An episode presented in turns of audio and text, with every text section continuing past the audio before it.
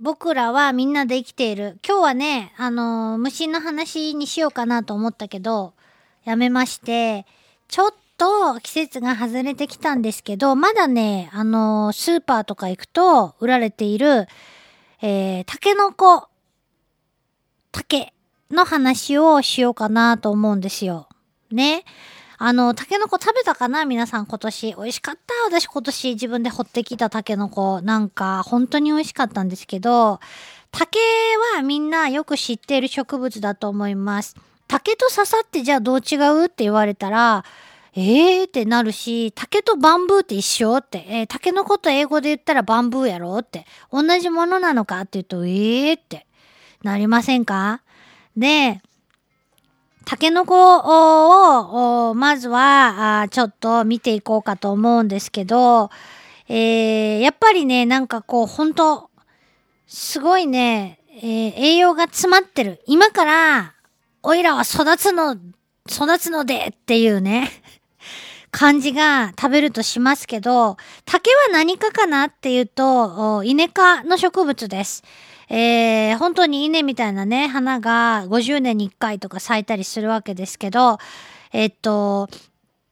すごく温暖で、潤ってるような場所が好きな植物です。イネ科の植物ってみんなそんな感じがしますけど、アジアの温帯とか熱帯に多く生息するというか、生える植物で、日本では本州より南に生える植物なので、もしや北海道に竹ってないんでしょうね。北海道でタケノコは取れないんだろうなと思います。で、どういう風に増えていくかっていうと、地下茎と呼ばれる地下に生えてる根っこでつながっていて、タケノコはその地下茎からポコポコ生えてくるわけです。で、タケノコはタケノコではなくって、食べるために、私たちに食べられるために生えてくるわけじゃなくって、要するにタケノコを掘っておくと竹になるわけですよね。竹の芽みたいなものです。それはわかるよね。で、雨が降ると、降った後にタケノコは、一気に伸びたりしますけど、つくしもそうなんですよね。似たような感じ。全然違う仲間だけど、雨が降った次のあったかい日とかに、ニョキニョキって伸びます。植物はどうやって大きくなるのかなっていうと、やっぱり人間もそうですけど、細胞分裂によって体を作る細胞の数がどんどん増えていくからなんですね。で、植物は基本的には、横にこう地を這うように増えていく、大きくなっていく植物もいっぱいあるけど、木とか普通の草花見てると、芽が出て、それからだんだん上に向かって育とうとしますよね。それはやっぱお日様いっぱい浴びたいのかなという気持ちが伝わってくるもんってなもんなんですけども、上に伸びるのは茎の先っちょに成長点と呼ばれる細胞がどんどん活発に分裂する点があるからなんですね。なのでここをちょんって切ってしまうと、中には枯れてしまうものもあるし、そこから何くそって枝分かれしてまたどんどんね大きくなっていくようなものもあったりしますよね。で、成長点は必ずしもてっぺんにあるわけじゃなくって、買っても芝なんかは芝刈りしてもね、生えてくるのは根元に近いところに成長点があるからなんですね。で、竹に話を戻すと、竹は1日でなんと1メートル以上もってこう背を伸ばすことがあります。もうほんとびっくりするよね。私の家の近くは竹林が結構あるので、あんた昨日あんな小さかったのにって、もう俺はみたいになってわーって伸びてるのを見かけます。で、この成長速度は他の植物だとちょっと考えられないスピードだと思います。もともともうね、すっごい背が高くなる植物なわけですけど、タケノコの先っちょにはやっぱり他の植物と同じように成長点があって、そこが分裂してどんどん伸びていくわけですが、さらに竹といえば節がありますよね。で、タケノコ皮をむくと、ちっちゃい段々がわーってあります。実は要するに、段々がどう説明したら分かりやすいかな。その節が、節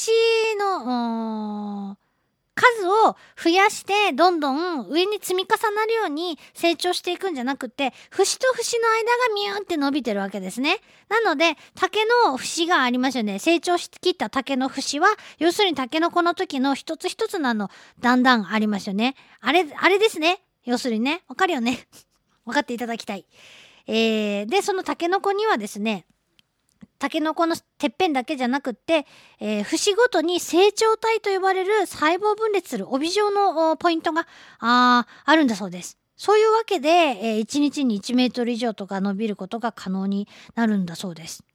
さてそのタケノコのだんだん節なんですけど、タケノコを皮を剥いだ時点で、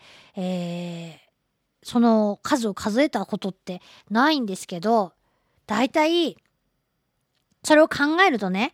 さっき言ったタケノコの節と節の間が伸びて竹になるっていうことを考えるとですよ、じゃあタケノコの節の数は竹の節の数と同じかっていうと同じなわけですよね。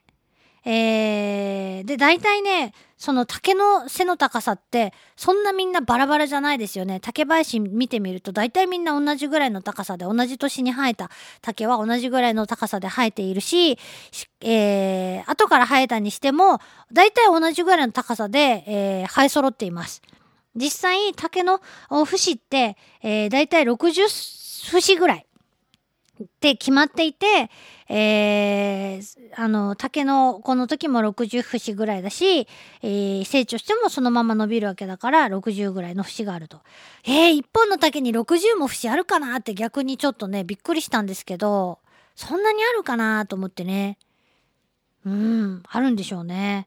で面白いのは、竹は縦にはすごいスピードで伸びるけど横には大きくならないことですよね。タケノコの太さと最初のタケノコの時の太さと根元のあたりのね太さと成長しきった時の竹の太さって変わらないっていう、確かにそうかもしれないと思うんですけど、竹は何年経っても、横に太くなっていくことはないということなんですね。普通の植物はだから年輪がどんどん増えてって、幹回りが何十メートルもみたいなね、それはものすごい巨木ですけど、そういう風に大きくなっていくわけですけど、普通の植物は形成層って呼ばれる部分で細胞が分裂して成長することで横に太くなっていくんだそうです。縦に伸びるんじゃなくて横に太くなるときは。だけどタケノコにはこの形成層がないので、縦には成長点で伸びるけど横には大きくならないということなんですね。でよ、さっきちょっと話そびれたけど、タケノコの皮ね、あれ剥いても剥いてもなかなか剥けないんですけど、もう1枚ずつ剥くよりかは、1枚ずつ剥くと綺麗に剥けるけど、もうめんどくさいので、包丁とかで縦にね切り目を入れて、もうメキメキって剥いてしまいがちなんですけどね、大人になると。でこの皮の数は、要するに皮って節に一段ごとからみょーって生えているので、皮の数と節の数は同じなんですね。だから節を数えるのがめんどくさかったら皮を1枚ずつ剥いで、皮の数を数えればいいわけなんですね。どっちがめんどくさいかな。どっちもめんどくさいっていう人はもう美味しく食べるだけでもいいかもしれないですけど、これね、どうしてね最初から竹は裸じゃないんだろうか。最終的には裸になるのに、なんで最初は皮に包まれているんでしょうか。そらあんた土の中から出てくるときに怪我せんようにやろうもんっていうね風にも考えられるんですけど、実はねこのタケノコの皮はね、節のさっき言った成長体ね、背を伸ばすために必要な成長体に直射日光が当たるのを防いでいるんだそうです。これもしか皮なしでですね、裸で、ニョキッとこう地面に出てきた場合、紫外線が成長体に当たると、なんとね細胞分裂が阻害されて成長が悪くなることが知られているんだそうです。なんか植物はお日様に当たりたいっていうイメージがあるんですけど、やっぱり紫外線にはちょっとやめといてっていうね、ちっちゃいうちはあるんでしょうね、そういうのが。ほえーと思いました。ということで、竹って面白いんですけど、竹と笹の違いは何か、大型のものを竹、小型のサラサラした感じのものを笹と呼ぶっていう説もあるし、背が伸びた時に、育った時に皮がついたまんまなのが笹で、皮が全部取れるのが竹だっていうような話もあります。で、竹とバンブーはどう違うかっていうと、竹は地下茎でさっき言ったように増えるけど、バンブーは地下茎で増えるんじゃなくって、株立ちで、ちゃんと育つものだというふうにね言われている。で、寿命で言うとね、竹はだいたい120周年周期で花が咲いて、笹は40年から60周年周期で、60年周期で花が咲くと。で、竹や笹は花が咲くと枯れてしまいます。なので、竹、なんとなくほら、あんなね、群生する植物が一気に枯れてしまったりすると、なんか不吉な予感っていうかね、そんな感じがするんでしょうね。竹の花は、すごい不吉なものというふうになんか言うところが非常に多いみたいですね。ということで、今日はまあ竹の話、竹の子の話でご紹介したんですけど、まだまだやっぱり昔からね、親しんだ植物なんで、親しまれてきた植物なので、もっといっぱいお話しすることはあると思うんですけど、今やっぱり雑木林がどんどん竹に侵食されてきて問題になって、いますね。なのでいろんな材料に使えるので、もうね、楽器にもなるし、パイプにもなるし、立派なね、直径が10センチぐらいあるようなね、ものですから、なんかこう上手に使えばね、そうめん流し以外にも使えるんじゃないかと、ようなね気がしますけどね。ただまあ一本ザクって根元から切るとものすごい重さなのでね、一本ね、一人で抱えられるようなものじゃないので、そういったところがちょっと大変かもしれないですけども、はい、以前ね、竹の切り株、竹をそうやって増えすぎるのをね、防ぐために、どんどん切って近所で切り倒したその切り株から、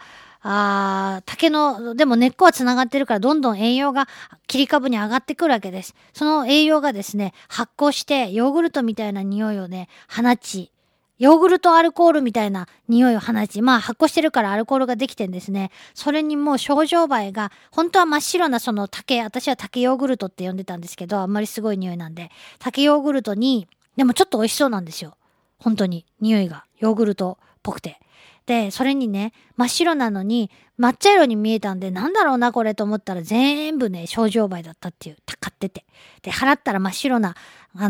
んていうかプルプルしたヨーグルト状のものが出てきてね、あれはちょっと一度味見をしてみたいものではあるんですけど、ハエより先に見つけなければって感じです。ということで、以上、今日の僕らはみんなで生きているでした。